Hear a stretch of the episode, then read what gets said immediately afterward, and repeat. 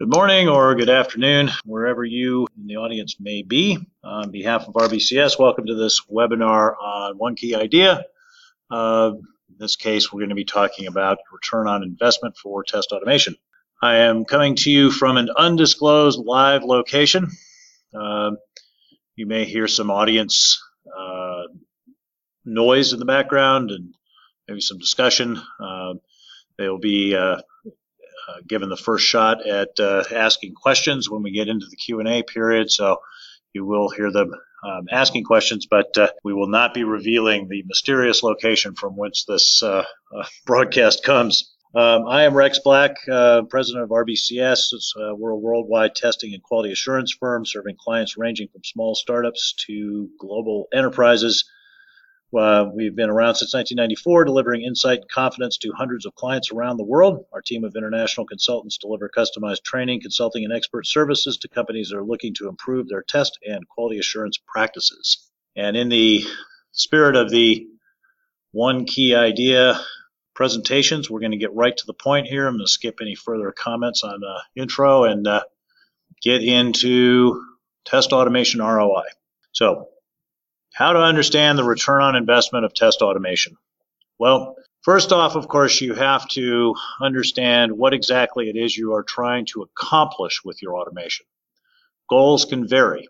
Uh, so in some cases, the goal is to automate tests that could not be run manually.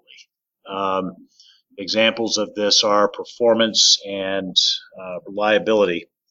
And in that case, the ROI is generally measured simply through what would be thought of as, say, the insurance value of the tests.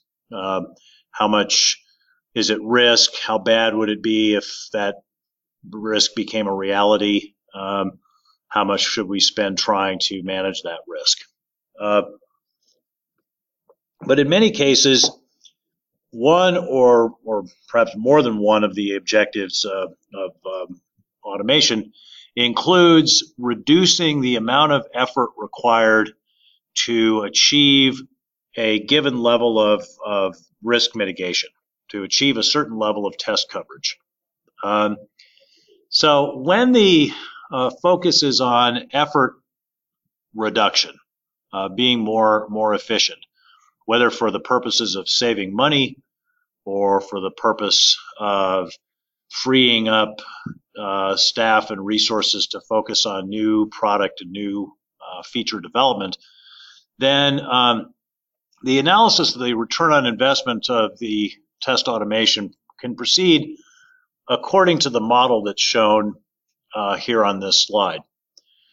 So the, the, the, what's being suggested here in this slide is that you, you quantify um, for both your manual tests and your automated tests, three different average costs. The average cost to develop a new test, manual or automated, the average cost to execute the test, manual or automated, and the average cost to maintain the tests, manual or automated.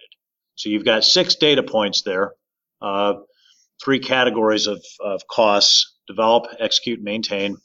Um, two data points for each category, one for uh, the manual, one for automated. The cost calculation needs to be average, the average cost. So it takes into account both the fixed costs uh, associated with the the um, testing, both again manual and automated, as well as the variable costs, which will tend to be driven by the um, you know the cost per test, effectively.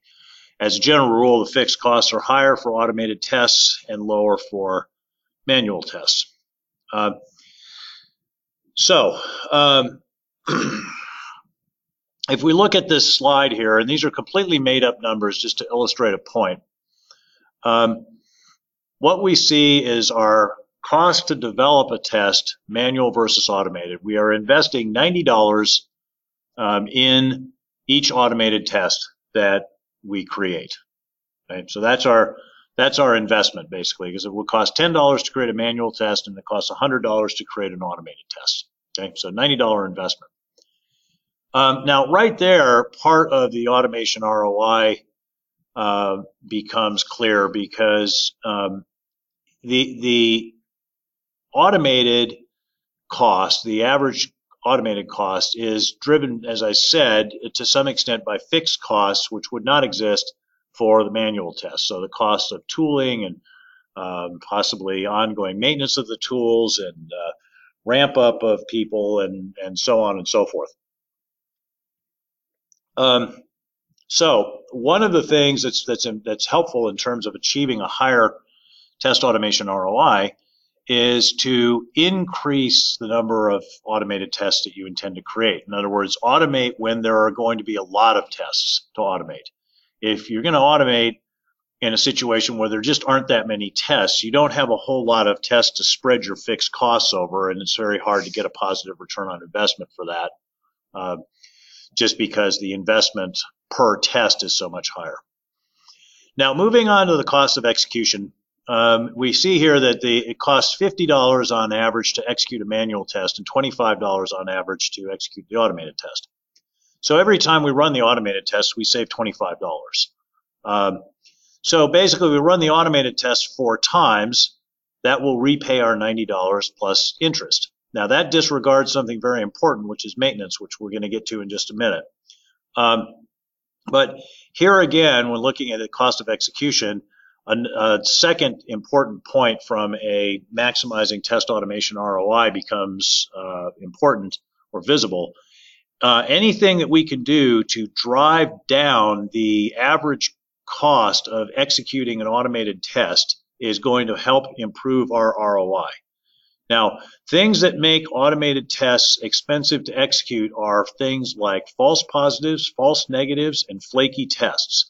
When you have those kinds of things going on that require manual intervention to clear up the results and what they mean, that introduces a pretty high cost of, of execution. Um, so you want to make the tests as hands off, unattended as you can possibly make them.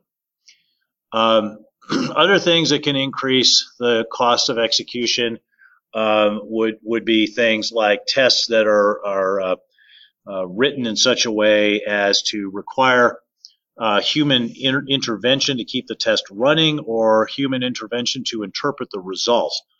Um, then, so you want to make sure that you're selecting tests that um, are are um, going to be, uh, as I said, as as unattended and require as little follow up work as possible uh, to to interpret the results, and that will tend to move the average cost of execution down, um, which means that the ROI per test execution goes up. And that's how you're going to pay back your initial investment. Now we get to the place where many a otherwise good test automation project has collapsed, um, which is maintenance.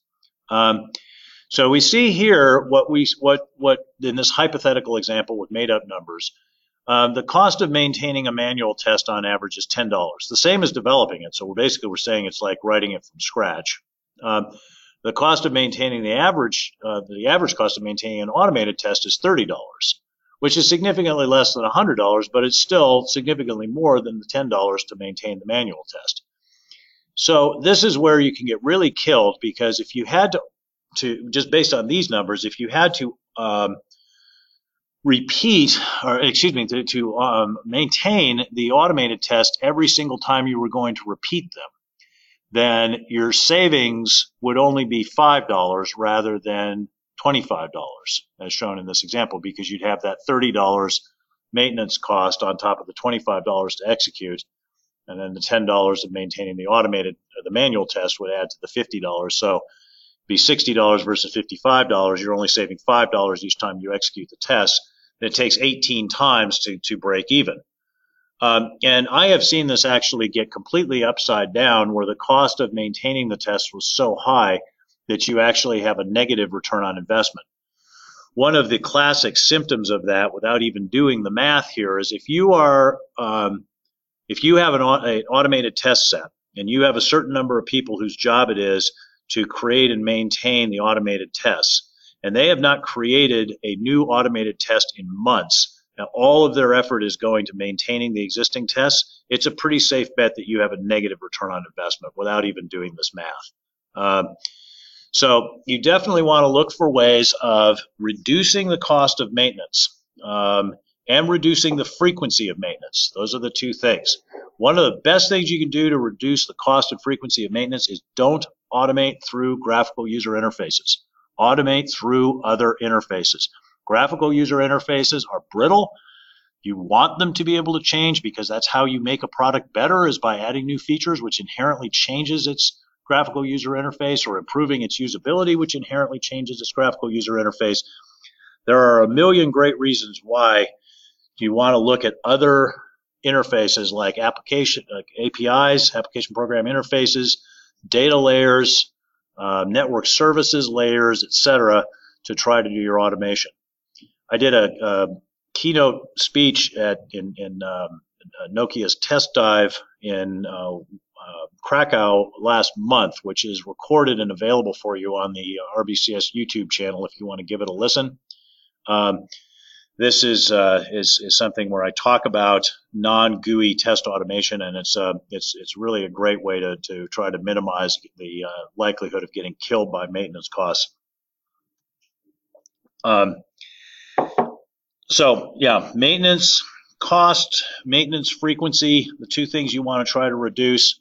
Uh, the uh, now, what will what what can help do that is proper test automation architecture up front. So so ironically enough, if you attempt to drive down your upfront development costs, if you try to reduce your upfront average test automation development costs, that can have the long run effect if you do it the wrong way by shortcutting architecture of increasing your maintenance costs.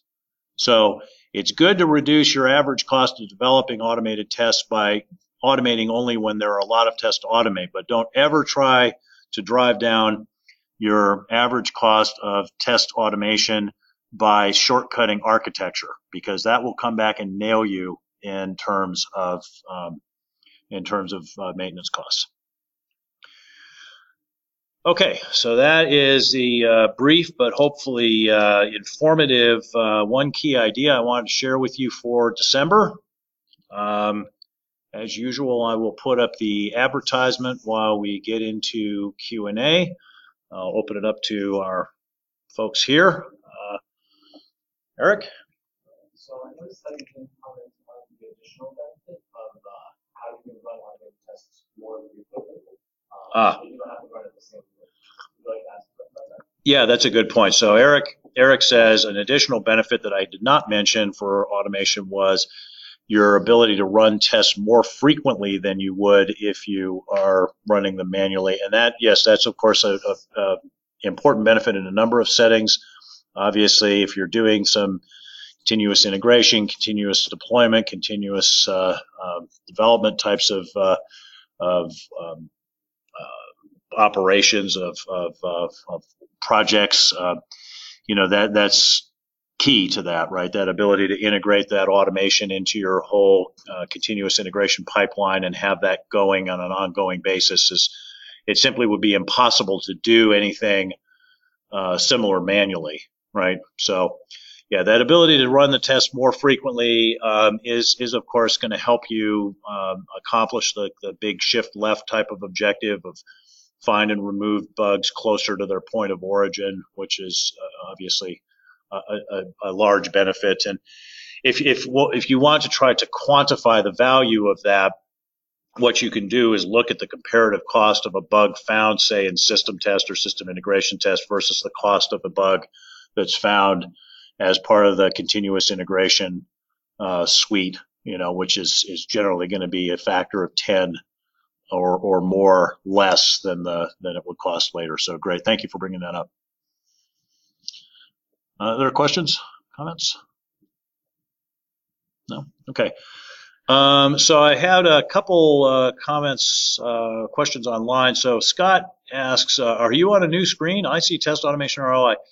So Scott, this might be your first one key idea, but in this these these webinars, unlike our hour long webinars or 45 minute long webinars, we're, we're trimming them.